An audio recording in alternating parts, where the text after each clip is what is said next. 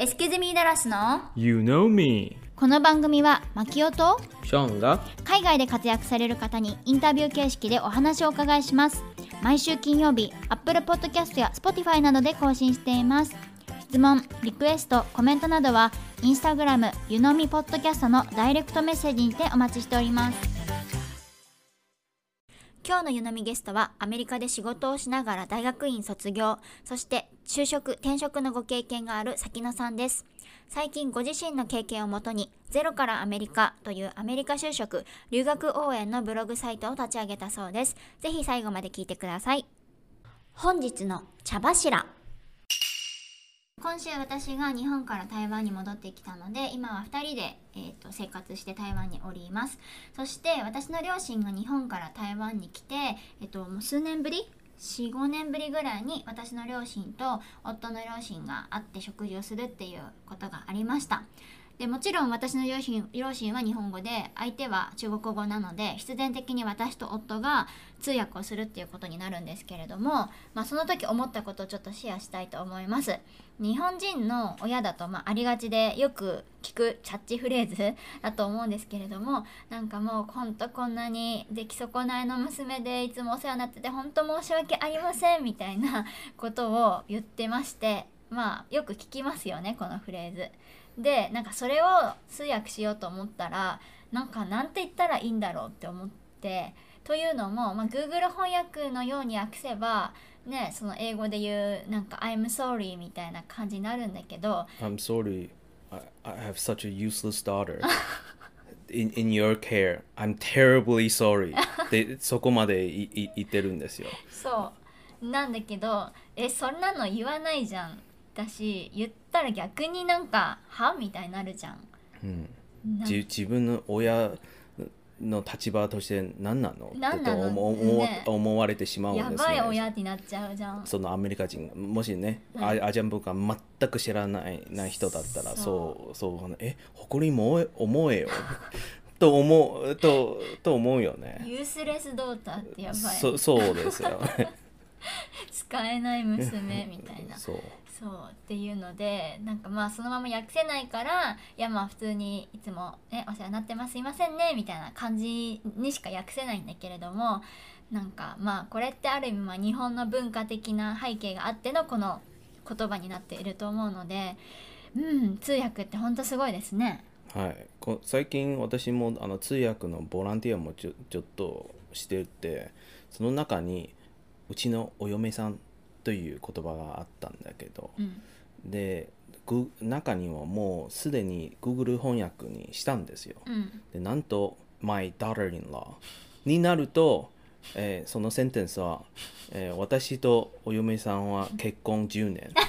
I am married to my daughter-in-law for 10 years っていっていう。うわこれはちょっとそうだよね。ね。だからまあ Google 翻訳とかすごいけどこういう文化的なところはね分かってないから。まあそういう時に今後 AI がねはい。今後活躍するかもしれませんが、まあ、そんなこと思いました。本日の湯飲み。今回のゲストさきなちゃんです。よろしくお願いします。よろしくお願いします。よろしくお願いします。さきなちゃんはあの私のリアルなお友達でいつもポッドキャスト聞いてくださっているということで本当にありがとうございますではまず自己紹介をお願いしますはい、こんにちは。さっきのと申します。えっ、と、テキサス州に住んでいて、えっ、と、今年で在米9年目です。最初にアメリカに住んだのが2012年の時に、うんえっ、と、大学生の頃に交換留学で、えっと、ハワイ大学に1年間在籍していましたはい。で、その後、日本に戻って、で、2014年にテキサス州に、えっと、引っ越してきて、それからずっとこちらに住んでいます。まあ、その後、引っ越してきてから、えっと、日系の企業で働かせていただいたりとか、えっと、転職をしたりして、働きながら2020年に、えっと、MBA を取得しました。今は不動産関係のスタートアップでバイヤーの仕事をしています。我々日本人からすると、なんか MBA 取ったりとか転職したりとか、もう輝かしいご経歴があって、本当にすごいなと思うんですけど、まあでもただすごいなというだけではなくて、その裏には本当に地道な努力とか、まああの、多分いろいろ調べてとか、そういうのがあってのことだと思うので、今回はちょっとその、どうやって転職したのか、どうやってそうキャリアを積んでいったのかっていうところを中心にお尋ねしていきたいなと思っているんですけれども、とまずはあの最近ちょっとブログを作ったと聞いたんですけれども、これについて教えていただけますか？はい、アメリカ留学とか、うん。えー海外就職、転職活動とか、あと英語学習に興味のある方に向けて、ためになる情報であったりとか、知ってたら役立つこと、海外就職に興味のある方であれば、えっと、そもそもレジュメってどうやって書くのとか、うん。アメリカで就職就職活動したいけど、どういう流れでこの就職活動をしていけばいいのとか、えっと例えば英語学習をしている方であれば、効果的な英語学習方法はとか、そういうことを中心に、えっと発信しています。で私もあの拝見したんですけれども、サイトオープンしたのっていつ頃でしたっけ？えっと、2023年の2月です。じゃあまだ本当に2ヶ月ぐらいでほやほやなのそうでに、すねめ。ちゃめちゃ充実した ブログサイトで、とてもわかりやすくて、あの、とてもこう出来たてみたいな感じには見えないんですけど、すごい嬉しい。そのこ、これの作るのきっかけというのが、もしかして自分は探し、したんだけど、出てこなかった。あ、もうまさに、はい、もうその通りですね。なんかこう、自分がその立場にいたからすごくわかるんですけど、あの、アメリカで就職活動とか、こう、キャリアアップをしていく中で、なんかこう、日本人にもわかりやすく書かれてる情報っていうのが非常に限られてるっていうのに気づいたんですね。で、例えば英語であれば、すごいたくさんこういうコツがあるよとか、こういう文章を書いた方がいいよっていうサイトは数限りなく出てくるんですけど、そもそもレジュメって何と、レジュメのフォーマットって何とか、どのぐらいの長さ書けばいいのとか、もうアメリカの就活っていうものも分かってない私からすれば、こうアメリカ人が書く文章っていうのがちょっといまいちピンとこなくて、だからやっぱりそういう中で自分が就活とか転職の時にすごく大変な思いをしたから、次の世代の子たちを助けていきたいっていう気持ちもあって、サイトを立ち上げました。このサイトの名前をちょっと改めてもう一度いいですか？サイトの名前が、えーゼロからアメリカです。上級者向けの情報っていうよりかは、もっとゼロから始める人が気軽に情報を得られたりとか、そういうプラットフォームっていう意味を込めて、ゼロからアメリカと名付けました。トップには海外で活躍する夢を叶えようというふうに書かれていて、こはいれはもう助かる人ね、絶対いっぱいいると思うんだけど、もう私もちょっと見たけど、レジュメの書き方、あの5つの基本学ぼうとか、いろいろあったけども、なんか本当知らないこともすごい多いし、ぜひ多くの人にこのサイトを見てね、欲しいなというふうに思います。滝野さんはアメリカの大学院にも進学されているということで、日本とアメリカのこの大学の違い、学習環境とか、まあ、その取り組む姿勢とか、そういったところについてお伺いしていきたいんですけど、何かありますか？そうですね。大学院に入って、一番本当に大変だったのが、この授業の形式の違いかな？うんえっと、例えば日本で大学に行くと、こう一般的には教授が、えっと、授業を教えて、生徒はノートを取ってっていう、この講義形式うんが一般的な形式だと思うんですけど、それがアメリカだと、こう、もっと生徒が主体で、ディスカッションをベースにあの授業を進める、このセミナー形式が多くて、それがすごい苦労しました。例えば、あの大学院に入って一番初めの授業があのビジネスローっていう企業の法律の授業だったんですけど先生がもうハーバード大学のこのロースクールを卒業して今もこう現役で弁護士さんとして活躍されてる方でどういうことを授業でするのかというとあの、うん。実際にあったケースをまあ読んで4時間ひたすらもう法廷風のディスカッション。えー で、そう、やっぱりあのもう授業の採点はもう発言点のみ。で、その中でネイティブの方たちがもうこう40人ぐらいクラスにいて、で、みんなもうバンバンバンバンバンってこう、自分はこう思うの、違う、自分はこう思うってね、いいやり、いいやりみたいな。その中に自分はスピードについていってこう、ね、英語を理解するので精一杯なのに、そこで、はい、あなたはどう思いますかってこう聞かれて、全く答えられない。やっぱり日本人の私にとって何かこう学ぶときは一旦こう自分の中で噛み砕いて、うん、例えばお家に持って帰ってこうシャワー浴びながら、うん、ああ自分はこう思うなみたいな。私がそういうタイプだからこう、うん、アメリカに来てさあ今すぐ意見をね述べようみたいな、このこの授業の形式っていうのにすごく慣れるのが大変で、それがまして一番最初のクラスだったからクラスの後毎日泣いてました。いやそうもうもう私には無理とか言って。うん、あとはやっぱりプレゼンも多くて、教科書から得る知識を勉強するというよりかは、例えばリーダーシップであったりとか、えっとまあ、プレゼンスキルとか、そういうもっと実践的なスキルを身につける場所っていう感じですかね。じゃあ MBA とかだとやっぱり年齢層もすごい幅広くいらっしゃったのかな？そうですね。特にあの私が参加していたのがこう社会人向けのプログラムだったので、まあ、もちろん周りもみんな社会人の方で、えーと、クラスの平均年齢が32歳だったかな、うん。形式で言えばフルタイムになるんだけど、社会人向けのプログラムなので、クラスも平日だったら夕方の5時から10時とか、週末は朝の8時からとか、そういうプログラムだったので、やっぱりあの社会人の方ばっかりでしたね。じゃあ仕事と兼業してあの学習できるっていうような一応スタイルにはなっているんだね。はい、そうですね。で、うん、あと、この仕事と学校のこのバランスを取るのもすごい大変で、うん、でもそれは私だけじゃなくて、周りもみんな苦労してて、最初始まって6週間ぐらいで多分クラスの4分の1ぐらいがドロップアウトしたと思う。そんなに。うん、でも、でもい、生きてたから生存してたサバイバルじゃないですか。そう、本当にもう本当サバイバルでみんなどんどんどんどん次のクラスになっていくと、あれなんかあの人いなくない？みたいな。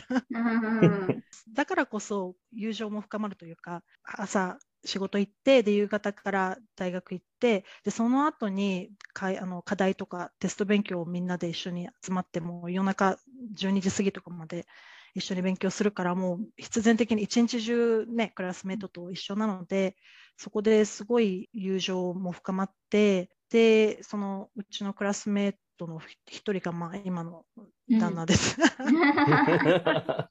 深まりましたね。私もその大学の時、最初はアメリカなんだけど、まあいろいろがあって、また台湾。だから台湾ちょっと日本似てるところは何箇所もあるんだけど、逆カルチャーショックが受けたんです。アメリカは学生たちはもう先生より喋ってますね。しかももう自己中心の発言とか出張がいい、うん、言いまくって、なんか、うん、もしかして私からのアアジアンの心をまだ持ってるから、アジア人から見,、ると、まるでそのせ瀬藤さんは自分は先生より偉そうじゃねえかと思って。わかるわかる。で、その一方は、その台湾とか日本では誰もしゃべらないというか質問もしない。ずっと先生、うん、先生はマイクを持ってて、ずっと黙々しゃしゃしゃべって、で、私質問したら、ね、同級生に嫌われたんですよ。うん、言うんじゃねえよ、アメリカ人とか。チャイムが鳴り終わっても、あなたは質問し続けてたんですよ。あはい、しました。だからもう同級生みんなに終わってんのに質問してんじゃねえよ、みたいな。そう、そう弁当食べ、もう昼ご飯だよ、とか。アメリカの就職、はい、もしくは転職活動で何か苦労したこと、なんか大変だったみたいなエピソードがありましたら教えてください。そうですね。やっぱりあのアメリカに来て一番初めにいただいたお仕事は、ご縁で、まあ、日系の企業に声をかけていただいて、たまたま日本人だったからっていうだけで 雇われたっていうところがあるんですけど、うん、そこから大体あの3年ぐらい働いて、そうすると、だんだん、まあ、勝手も分かってきて、で転職を意識し始めるようになるんですよね。やっぱりアメリカって3年ぐらい経つとみんなそろそろ次の仕事に移っていくっていうのが割と当たり前の風潮なのでそこで3年経ってじゃあ自分も転職するか。うん。って思った時にそれがまあ結局自分の中での割と初めてのアメリカの就職活動だったんですけど、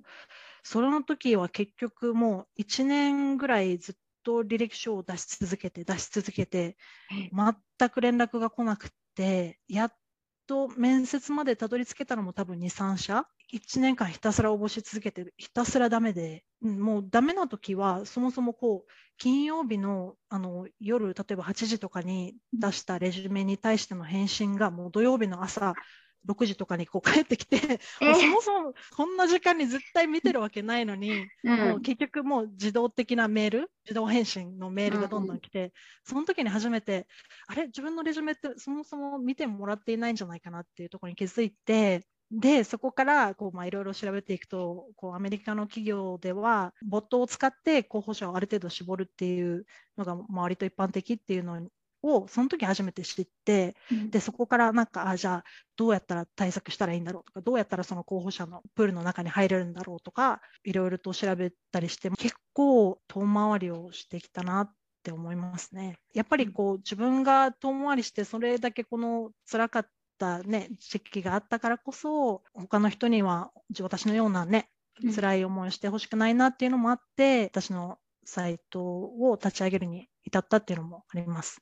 この間、ポッドキャストに聞いたら、5年前からアメリカの企業はなんとレジュメを認証っていうのが AI で決められてるんです。そうそうそう。うん。だから人どでうんね、決められるんじゃなくて AI でキーワードで、あ、この人はあり、なしっていうのは、本当にうん、それ聞いたら、わ、怖っっていうと思ったんですね。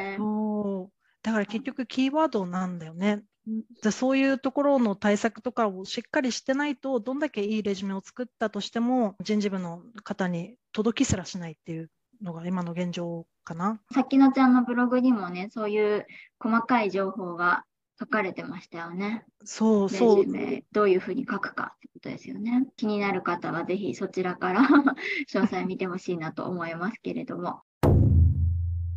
では逆にアメリカの就職もしくは転職活動で、なんか日本にも取り入れてほしいなとか、真似したいなみたいな、そういうことってありましたか？そうですね。一番アメリカの就活でいいなと思うところは、うんやっぱり自分でコントロールできることが多いことかなと思います。ほ例えば自分の給料であったりとか、ベネフィット、えーとうん有給の数であったりとか、そういうのも全部交渉次第で決められるんですよね。う例えば日本だったら、大体初任給はいくらって決まっていて、で、あの有給何日とか、いろいろと条件が書いてあって、それに自分がいいなと思えば応募するっていうのが一般的だと思うんですけど、アメリカの場合はもう全くない状態から、まあ、面接に行って、でとにかく自分をアピールしまくって、自分はこんなすごいやつなんだ。んで、こんだけできるから、うんえー、と雇ってくれと。で、うんその後に、まあ、オファーが来たら、じゃあ自分はこんだけできる人だから、これだけ給料が欲しい。自分はこんなベネフィットが欲しいっていうのをそこからまた交渉するっていう、それが日本でも取り入れたらもっと競争力のある人材が増えるんじゃないかなと思います。なんかもう方向性がさ、全然違くて、日本だともうなんか受け身受け身受け身って感じで、だけど、うんアメリカはもうやってやるぜみたいな、すごい確かに。攻撃性がすごいよそうね。、うん、それも確かにあるかもしれない。それもでもやっぱりだと慣れていないと勝手がわからないしね。ううん、給料交渉するなんて日本人に頭 頭の中ないからさ。そうそうそう、うんなんてそんなずうずうしい って思っちゃうよね。きのちゃんのブログには海外で活躍する夢を叶えようというふうに書いてもありましたけれども、そんな経緯で、日本人はもっと海外に出て留学とか海外就職に挑戦すべきだと思いますか？そうですね、思います。お。やっぱり海外に出ることで、本当に大変なことってね、たくさんあるじゃないですか。もう本当、毎日心が折れそうなこととかもあったりとか、でもそれ以上に成長できる機会が多くて、海外に出ることで、やっぱり新しい自分に出会えるし、自分の考えが広がる。だからこそ、こう若い人にはどんどん外に出て、いろいろと吸収してほしいなと思います。質問としては、じゃあ自分は何がか海外で変わったというのが？いい質問ですね。おやっぱり自分の意見を言うようになったことかな。うん、で、良くも悪くもちゃんとクレームが言うように言うことができるようになったと思います。例えば日本だと思ったことがあったとしても言わないし言わないのが当たり前っていうね文化もあるけど逆にアメリカでは自分の意見が言えないとどんどん押しつぶされていくからちゃんと自分を主張できないといけない。一番初めてアメリカに引っ越してきて修理の人がお家に来るじゃないですか。でこううん家が家でちょっと不具合があってこうメンテナンスの人がお家に来てで土足ではズカズカズカって入ってきてで、はっ土足と思って。ででもその来たばっかりの私には言えなくて。うん。でなんか自分の中でいや自分の家なのになみたいな。なうんなんでなんで土足で入ってくるの？その時に勇気を出してと靴って言ったらすごいなんかあの怒られてガンガンとこう は反撃されていやそんなこと言われ言う言われても靴綺麗だからみたいな。で外から歩いてきたのに綺麗なわけないじゃんって私だって その時思って。でも結局引っ込んじゃったんですけどね。その経験をすごい今でも覚えててそれ本当にアメリカに来たばっかもう本当10年近く前のことなんですけど、うん。今だったら言えるし逆にこう当時言えなかったからすごい覚えてることなんですけどっていうところにね揉まれながらちょっとずつ成長していったかなって思います。アメリカで活躍したいという方にアドバイスやなんか激励応援のメッセージありましたらお願いします。はい。アメリカ留学とかこう就職活動って聞くとすごくハードルがね高く感じると思うんですけどそれもコツさえつかめばそんな難しくないことなんですよね。うん、で一番大事なのが情報集め。やっぱり自分がこう情報を知ってることで安心感も生まれてそこから自信も生まれるし知ってることで先回りして戦略も立てられるし。うん。でその情報集めの部分をぜひ私にも手伝わせてほしいなと思ってます。でやっぱりこうやって情報集めをして情報で自分をしっかりと装備してで海外で活躍したいという夢に向かって一歩踏み出してほしいなと思います。この、えっと、さきのちゃんのブログは、まあ、今もすごく充実しているなと、いろんな記事があるなと思うんですけど、なんかこれから書いていきたいなっていうような、その話話題とかトピックとか、そういうのあるんですか？逆にどういうことを書いたらいいのかなってずっと、うん、いろんな人に聞いてます。なんかやっぱり自分が書きたいことっていうよりかは、ね、自分が発信したいことじゃなくて周りが知りたいことを常に書いていきたいなと思ってるからなるべく自分自分主体にならないようにというかこうあるべきだみたいなのを出さないようにっていうのをやっぱ常に心がけていてだからあの常にいろんな人にどういうこと興味あるとかうん。聞いてるので、そういうところももしなんかこういうことが知りたいっていうのがあればぜひ教えていいただきたいなって思ってます。実はそのこのブログ作ったのも自分の中ではこうステップ1というかあのファーストステージでうん最終的にはそういうなんかプラットフォームっていうか初めてアメリカに来てねこうキャリアアップしたいけどどうしたらいいかとかそういう人たちがねコミュニケーション取れたりとかうち仕事を募集してるよとかそういうところのコミュニケーションができるようなプラットフォームがいずれ作れたらいいなっていうのが自分の